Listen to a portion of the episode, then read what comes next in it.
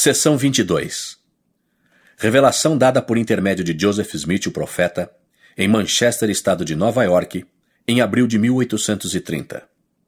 História da Igreja, volume 1, páginas 79 e 80.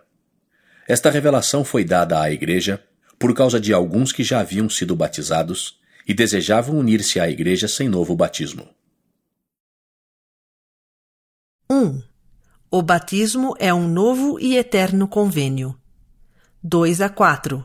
Requer-se o batismo feito com autoridade. Eis que vos digo que todos os convênios antigos fiz eu com que neste fossem invalidados.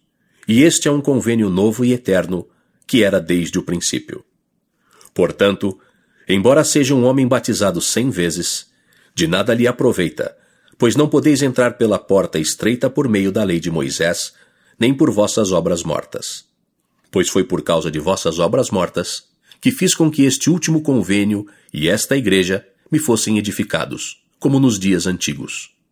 Portanto, entrai pela porta como ordenei, e não procureis aconselhar a vosso Deus. Amém.